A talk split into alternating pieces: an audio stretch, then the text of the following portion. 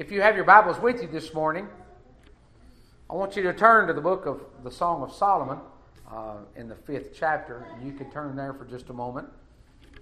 And I also want to ask you to turn back to the book of Psalm, uh, the 119th division of the book of Psalm. Uh, again, if you can turn to the Song of Solomon, chapter 5, uh, and then you can also turn back uh, to the book of Psalms 119. Uh, again, those two places this morning Uh, I want you to turn to, and uh, if the Lord sees fit, we'll turn to a few other places here uh, in just a moment. Again, Song of Solomon, chapter 5, and the book, and also the book of Psalm 119. We were, I was sitting here listening to that song uh, that says, I'll be a friend of Jesus.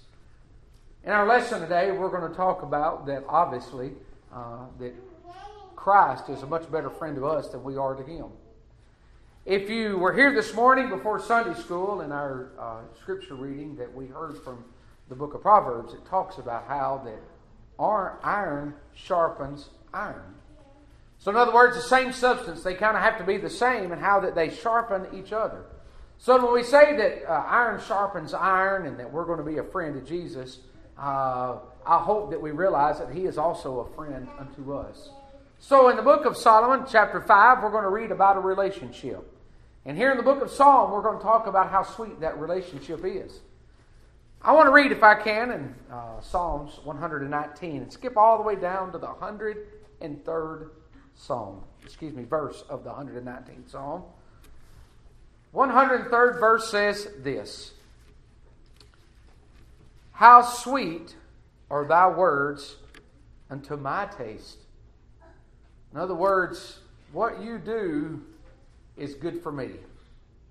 There's an explanation mark. Yea, sweeter than honey to my mouth.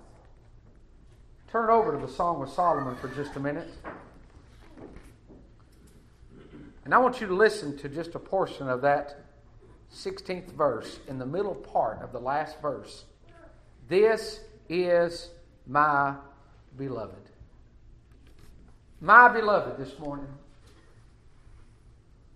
The Song of Solomon is very richly and deeply about a relationship between a husband and a wife. I believe that there's a relationship between those two that nobody else knows unless you have that relationship. In the Song of Solomon, I, I would love and I would long for any relationship here on this earth to get to a point that the wife can look at the husband and say, much like that, that his mouth is most sweet. Yea, he is altogether lovely. Now, I'm not saying that a wife can't love her husband. What I am saying is, this is a true relationship of what it's like between the church, the bride of Christ, and Jesus Christ.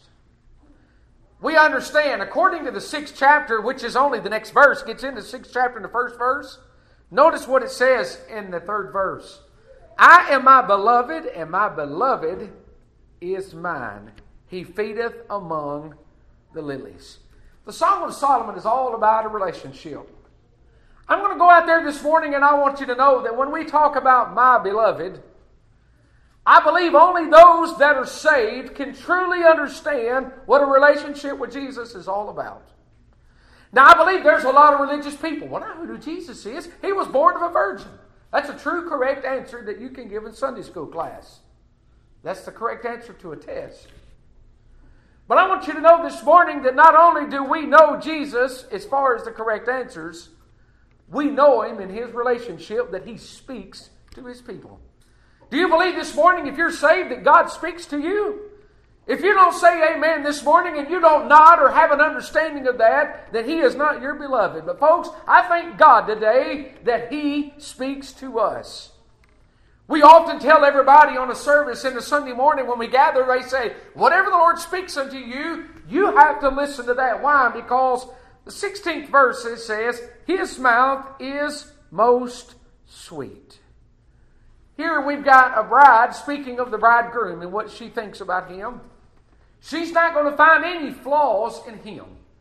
Now, I don't know of a marriage on this side of the grave and this side of eternity that can say that there's not things that everything is just perfect. Now, I know that we might say it's pretty ideal, but to say perfect is not it. Listen to what she says His mouth is most sweet. You want to talk about a relationship to be aspired to want to be like? What would it be like between a man and a woman to have a perfect relationship that everything he said was just perfect? Now, there's some pretty smooth sayers out there today, but I want you to understand the relationship of Jesus. Is there anybody here this morning, if we were to stop and allow time, that would try to convince any of us today that the words of Christ are not always accurate? Unintentionally, I will probably say things I want to say I will. I know I do. Unintentionally, I will tell my wife things that are wrong. It's not that I don't love her. It's not that I, I, am trying to lead her down a path or I'm mad at her. But it's a simple fact of I have a human nature about me, and all the words out of my mouth are not 100% perfect. But I believe the words out of Christ is very perfect. I believe that His Word from Genesis to Revelation, I believe it is perfect. Don't you love to be a part of a church that wants to hear not just a, a, small portion of the Word of God, but they want to hear the entire counsel of God? Folks, a true, a true indication of a New Testament church is Preacher, I want you to preach the entire Word of God to us. That's what we feast on. That's what we hunger for, is the entire Word of God. Many people will kind of go through and they'll pick out bits and pieces and they'll get themes and they'll get ideas and they'll kind of cling to that, folks. I thank God and I believe in what we as God's people that we want to hear the entire Word of God. This bride began to talk about her husband and said, His mouth is most sweet. Is there any part of the Word of God that we do not want today? Church, I want you to know something today, and if you're here and you're saved this morning, there, there are things in our life that if we want to take and exclude it from them, we can. But I believe again in the entire Word of God. Notice what Sol- the, the, the, here Solomon's talking about. The bridegroom says, uh, the bride says to the bridegroom, His mouth is most sweet. We read to you there in the very beginning in the book of Psalms I want to read that verse to you one more time.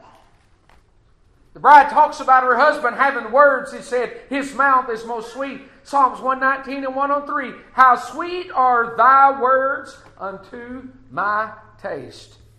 Do you know we have different likes and dislikes, or taste buds, you might even say? What's good to one may be horrible to another. This world may say God's word is just too hard to live by. Somebody else may come up and say, God's word is just impossible for us to apply to our life, so we don't want that. What might be something that is bitter to you, it's sweet to me. God's Word is something that I need in my life. It's something we welcome in our life. Why? Because He is our beloved. He's my beloved. Maybe I should say that because it is going to get personal in a minute. I want to hear the words of Christ, not just on Sunday, but every day. And the psalmist said, How sweet are thy words unto my taste. Jeremiah tells us in the book of Jeremiah, chapter 15, and in verse 16, it says, Thy word was unto me the joy and rejoicing of mine heart. That's not a lost person saying that. There's not a lost person that's going to say the Word of God brings joy to their life because you know what the Word of God will do? It'll condemn you. But aren't you glad today to know that we can feel because we belong unto Him? I want you to listen when he talks about my beloved here in this, uh, the book of, uh, Song of Solomon, chapter 5, and in verse 16. Notice what it says. His mouth is most sweet. What is it that, that Jesus teaches us? Why did, what did Jesus do during those years that he was here upon this earth? What did he do? He came about teaching. And you know what teaching is? He revealed more and more and more. I want you to ask yourself something this morning. Is there such a thing as you learning more about a person, and then the more you, I don't want to say distance yourself, the more you may dislike their actions or the things that they do. I'm asking you this morning because of this. Is there a soul that roams this earth that's been saved by the grace of God that will say, the more they know Jesus, the more they dislike him? In fact, I believe that a true child of God, the more they know about the Lord, the more that they love Him. A true relationship, and that, that, that, that moment of intimacy is where you, you can know a person and all their flaws and all their mistakes and everything about them, and there is no fear that they're going to leave and they're going to go abandoned. Aren't you glad today to know that Jesus knows all about us? But if you're saved by His grace, you do not have a fear that He's going to leave you or abandon you. He's going to make you a better person. He's there to give you what you stand in need of. And that's why I can say, like this, uh, the, the, the bride did of her bridegroom, His mouth is most sweet. That's what Christ wants for His church. That's what Jesus wants for His children today, that we might clean and that we might want to hear His words. I don't know what you're like in your relationships in this world. But I can tell you on probably some of the darkest hours that I have ever had in my life, some of the greatest things that I could ever do is to hear the very voice of a companion or somebody very close to you. I know there are people that are on this earth that don't have that privilege in this very hour, but I want you to know this you do have the voice of Jesus speaking unto you. What would it be like today, not only to be absent of, uh, of, of people in their life, but to be absent of Jesus and His voice in your life? Aren't you glad today that nothing today can take away these words? His mouth is most sweet. And you know, not only did this bride want to just love, you, you can just get this idea. She was in love with her husband, and that's the way it should be. And everything he did was just perfect. Now we know that there are lots of ladies that want to make their husband have to be perfect, and I know my wife's not one of those. But I do know this the church can talk about her Jesus, and we can declare him as one that is perfect. If he touches it, it's just right. If he says it, it's just perfect. Everything about Jesus is just right. His mouth is most sweet. Yea, he says, he is altogether lovely. I don't know of people go through life, and a lot of times when they're when they leave this world, they say, "I just never heard a bad word spoken of him." Well, there's probably some wrong about people. I'm not trying to say we're bad people, but I also know that every one of us have issues in our life or battles in our life that probably cause some hurdles for us. But you know what? I believe that Jesus is He is altogether lovely. Who this morning wants to stand up and say that what God has done for you in your life, that He abandoned you? That God was not there for you, that God did not feel for you, that God did not see you through those moments of time. Folks, He did just that. He does that for us. He's going to continue to do those things for us. And that's why we can say as a church that He is altogether lovely. There's a lot of people that have gotten in the habit of criticizing Christ. You can criticize me as a husband because I have my faults and my failures. Anybody, and I know uh, even those closest to you and those furthest away can look and say, He's not the ideal husband. I want to say, You're exactly right, but Christ is the ideal husband for His church. He's perfect. He's what we aspire. He is what we desire to see and to transpire and to happen. And everything about Him was about His love that He had for His bride. I would love to stand up here and tell you that this husband is always about doing everything that's about his bride. Sometimes selfishness kicks in.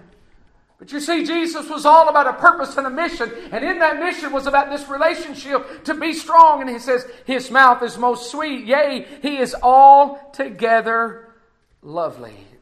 You see, I want you to know that this morning there's not a, a one of us that probably should uh, or cannot, but we should not stand up and criticize what Christ has done for us in our life. A lot of people are trying to uh, pick and choose and say, well, this is good and this is bad. You know what? If He's in it, it's all good in our life. Not that it's good as far as how it feels to us, it's good the fact of knowing that He is in the very actions or the very things that happen in our life. To a church today, I can see a, a group of people that they look at Jesus and they can say, His mouth is most sweet. If He says it, then it's good. Yea, He is altogether lovely. But here's where I read to you this morning our title would come from. This is my beloved. He talks about that relationship between her and him. And how that it was a, a true relationship. This is my beloved. And not just my beloved, and this is my friend.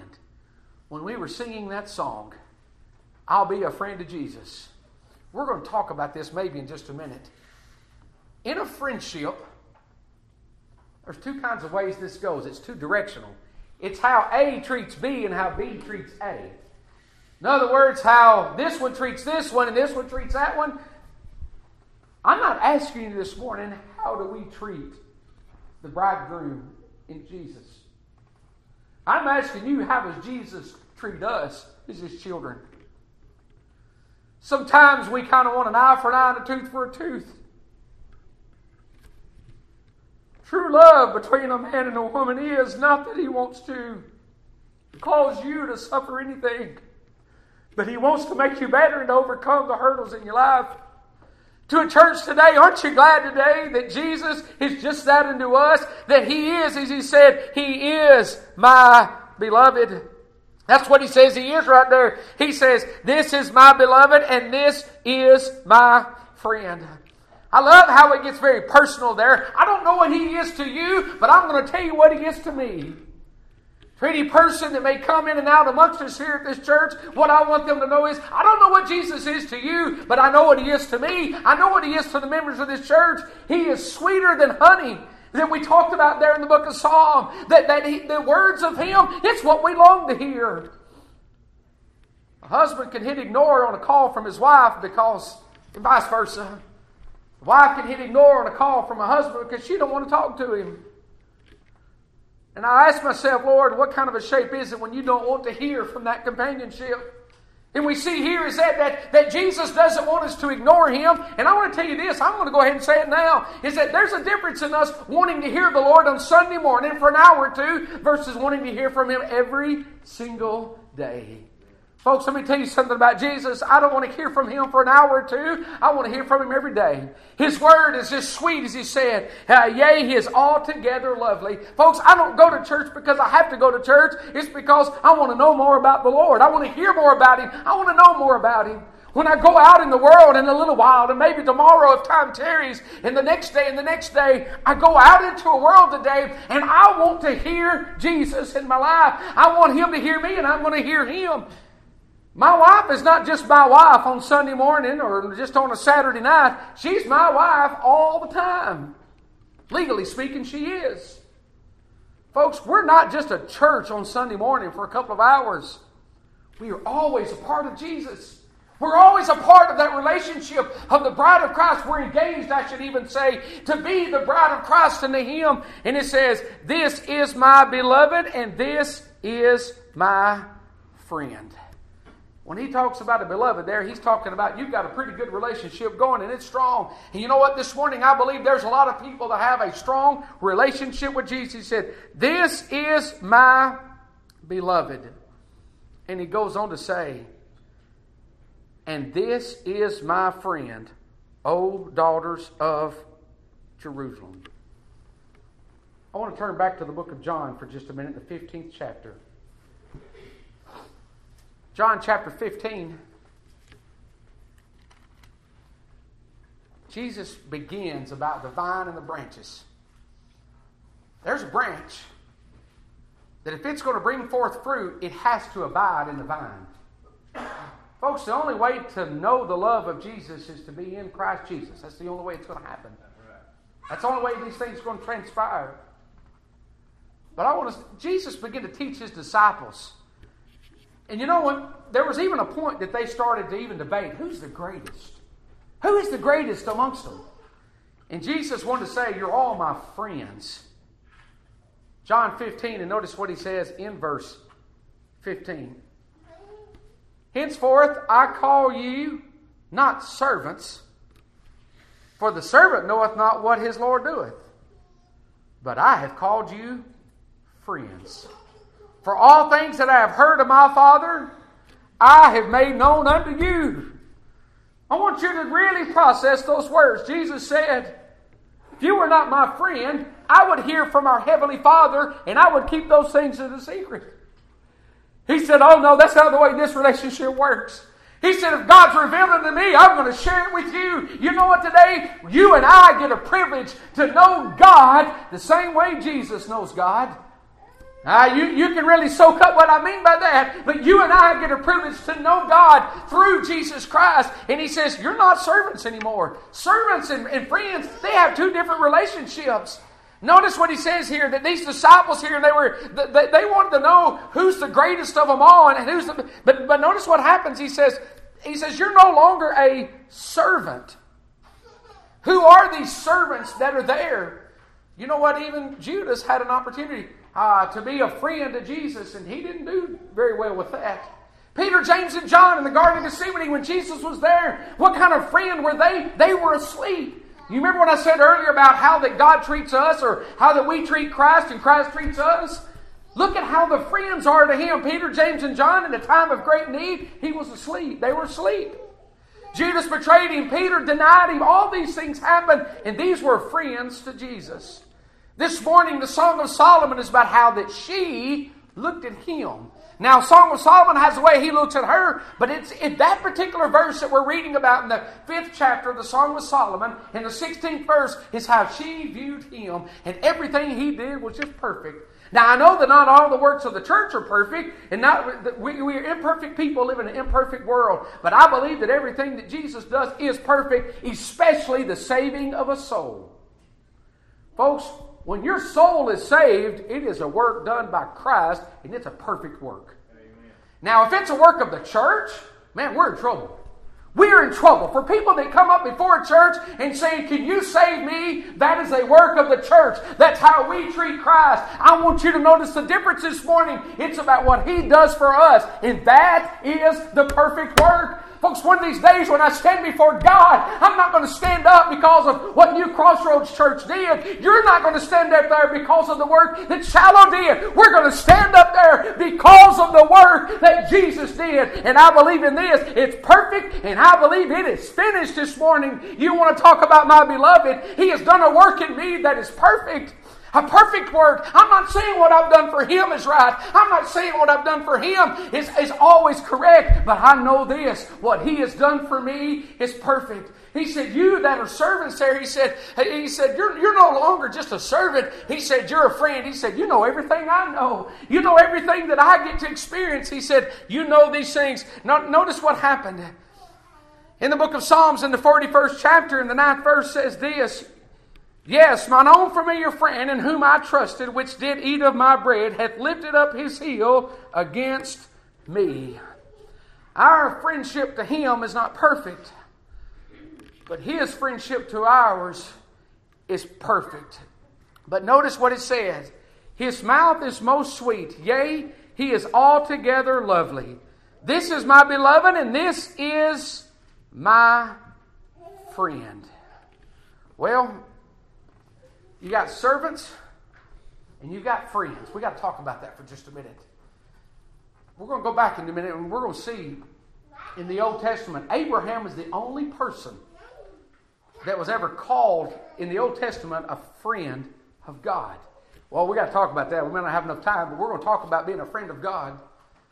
But notice what, what I want you to notice is, is that it starts out in a servanthood. And you see, the servants are closest to a king.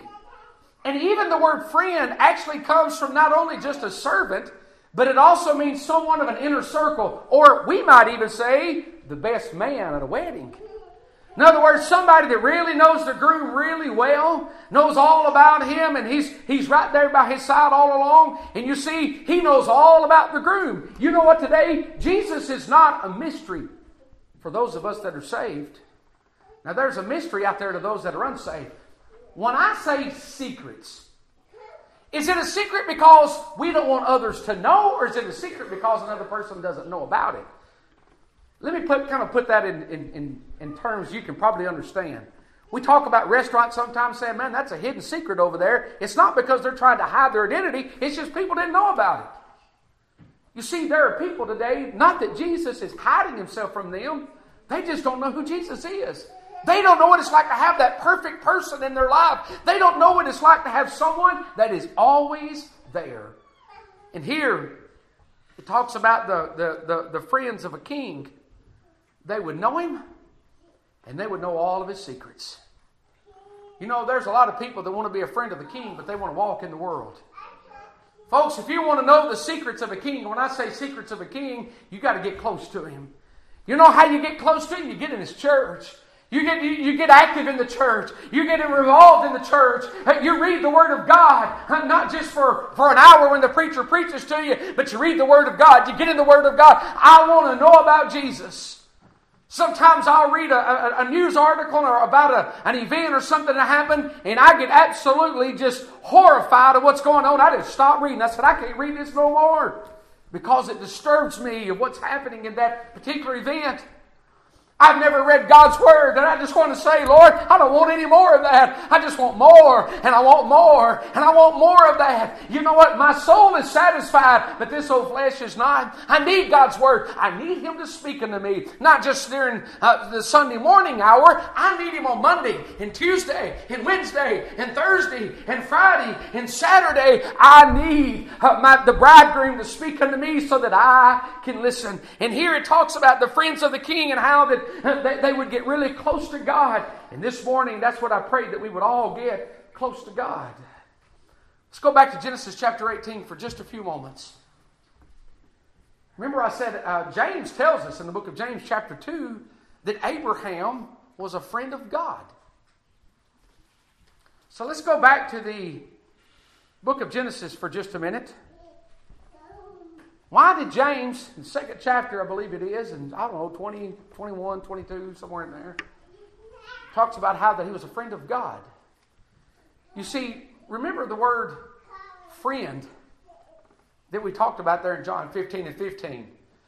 The word friend that we read about in the Song of Solomon, the fifth chapter, and the 16th verse. It also comes from a word to be servant. But there's a close connection to the two. Let's read if we can. Three angels you can read right here, it says these three angels begin to the Lord and, and, and uh, two other angels. So three angels begin to appear unto Abraham.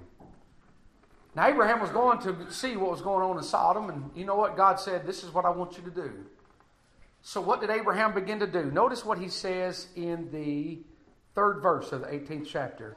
And said, My Lord, if now I have found favor in thy sight, pass me not away. I pray thee from thy servant. Now, Abraham's 100 years old, but he's on the move. He's moving about, he's trying to be a servant. Notice what he says in the uh, 15th verse, excuse me, 5th verse. And I will fetch a morsel of bread and comfort ye your hearts. After that ye shall pass on, for therefore are ye come to your servant. And they said, So do as thou hast said. So the first half of the 18th chapter, Abraham is, James 2 tells us Abraham was a friend of God. Now, in the beginning of this, he's a servant. A servant means whatever the needs are of the people, Lord, I want to help meet those needs. Does anybody want to give me a definition of what the church is doing here today? And don't get me wrong, I believe there's a lot of physical needs that the church can help people with utilities, food, support, driving them to a doctor. There, there's all kinds of things the church can do. But I want you to follow me for just a minute. There's a lot of organizations that can do those things. And I believe that they should. I'm not. But do you believe that the church can do something for the soul of a man that no other organization can? I'm a part of organizations in the world that help the needy out, and I'm a, I, I believe in them.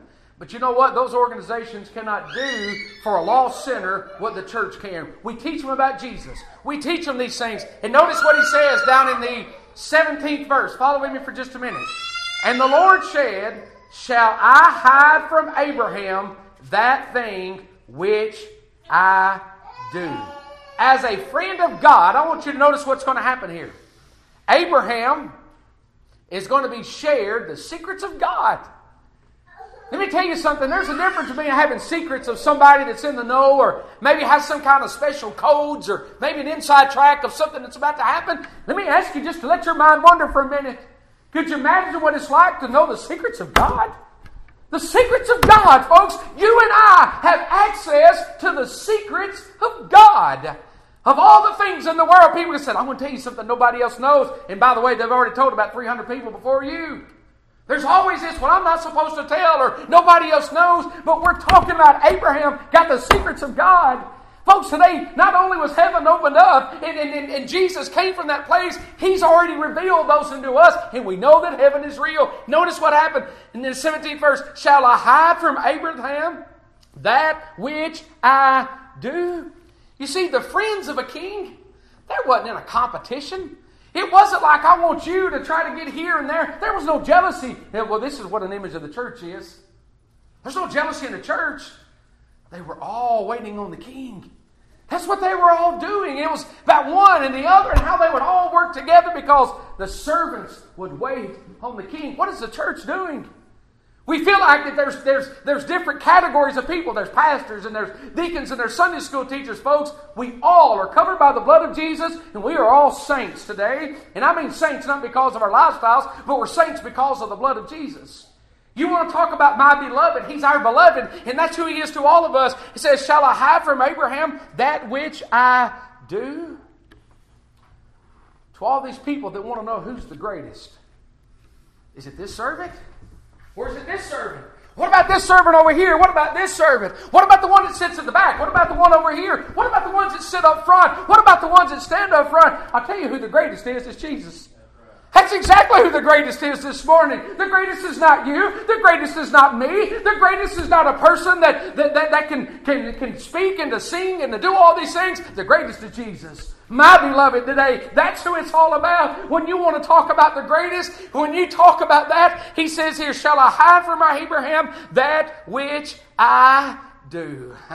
Uh, you know what, today, folks, when God reveals unto us His secrets, I know who the greatest is. I know He loves the church, and I know He loves Jesus, His Son. That's who is espoused unto His Son Jesus. By the way, you can go back and look when Abraham uh, wanted a bride uh, for Jacob. You know, he didn't just want anybody, it had to be somebody that met some certain criteria. Folks, not anybody is going to be the bride for God's only begotten Son Jesus. He said, I'm going to set out some criteria, and it better be somebody like Him. You know how we're like Him? By the blood of Jesus Christ. That's how we're like him. Again, you want to talk about what he's done and what we've done. And you see here in our, our, our reading that we read to you here in the book of Song of Solomon, in the fifth chapter, in the 16th verse, notice what it says His mouth is most sweet, yea, he is altogether lovely. This is my beloved, this is my friend, O daughters of Jerusalem.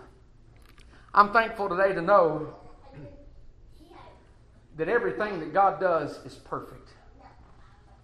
I want to turn over and I'm going to close in a minute in the book of 2 Samuel, chapter 23. 2 Samuel, chapter 23.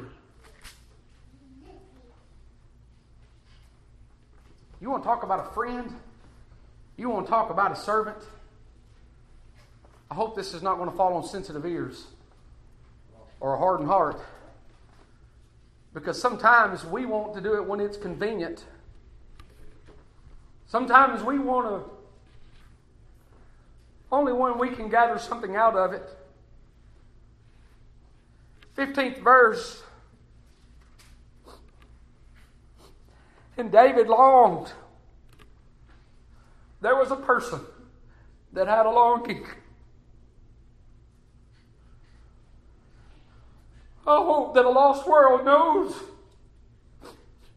Oh, that there's a longing of God. There's a longing of God that lost people not know His Son Jesus.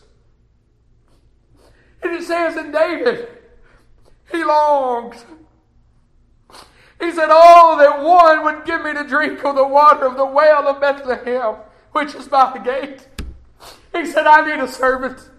He said, I know what I've done for them, but I need them to do something for me. To the church, we see not only what God has done for us, but we have to say, do we have an opportunity what we can do for him? Listen to what he said. And the three mighty men break through the host of the Philistines. This was not ideal conditions for them to go into, but if David had a need, they were willing to go regardless of how hard it was.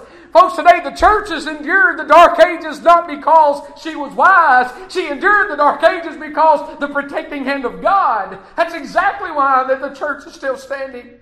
He says, and all of a sudden they begin to go through the Philistines. And they drew out the water out of the well of Bethlehem that was by the gate, and they took it and they brought it to David. And you know what? They endured the hardships, they endured those elements they were in.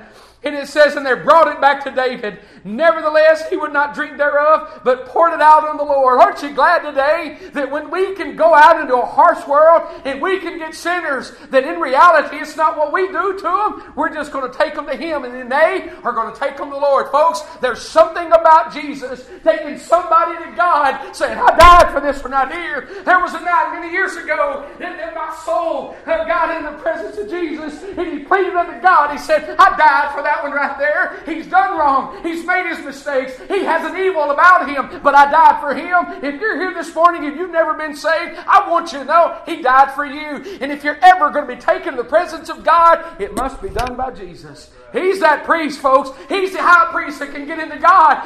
You and I today, we have access to Christ. We have access to that, but we go in there and it says, uh, in that 17th verse there, he says, And he said, Be it far from me, O Lord, that I should do this. Is not this the blood of the men that went in jeopardy of their lives? These people risked their lives.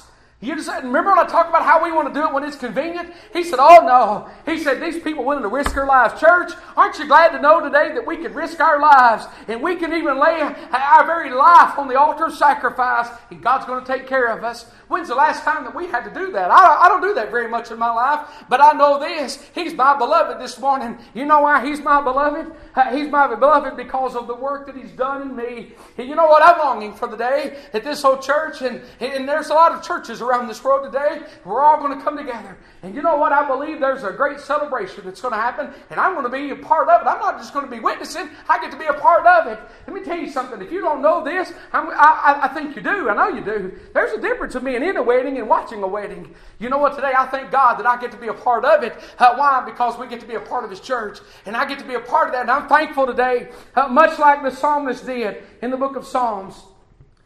He said, How sweet are thy words unto my taste. Boy, that old preacher just gets up there and he says, Matter of fact, you know what the world's even called it? Hate speech. Man, they just get up there and they hate people and they're, they're mean to people and they're not merciful to people. And you know what? He says, it may be bad to them, he said, But it's good to me. You know what? This morning I thank God for my beloved. For that sixth chapter says, I am my beloved, and my beloved is mine. You know what? I belong to Christ, and Christ belongs to us. And one of these days, His church is going to be with the bridegroom. And forever, eternally, we're going to be one with another. God bless you this morning. If you're here this morning and you've got something you need to do, I want you to do that. If you're here this morning and God's stirring in your heart, I want you to listen to Him this morning. Well, chance if you'll get us a song, if you could, this morning.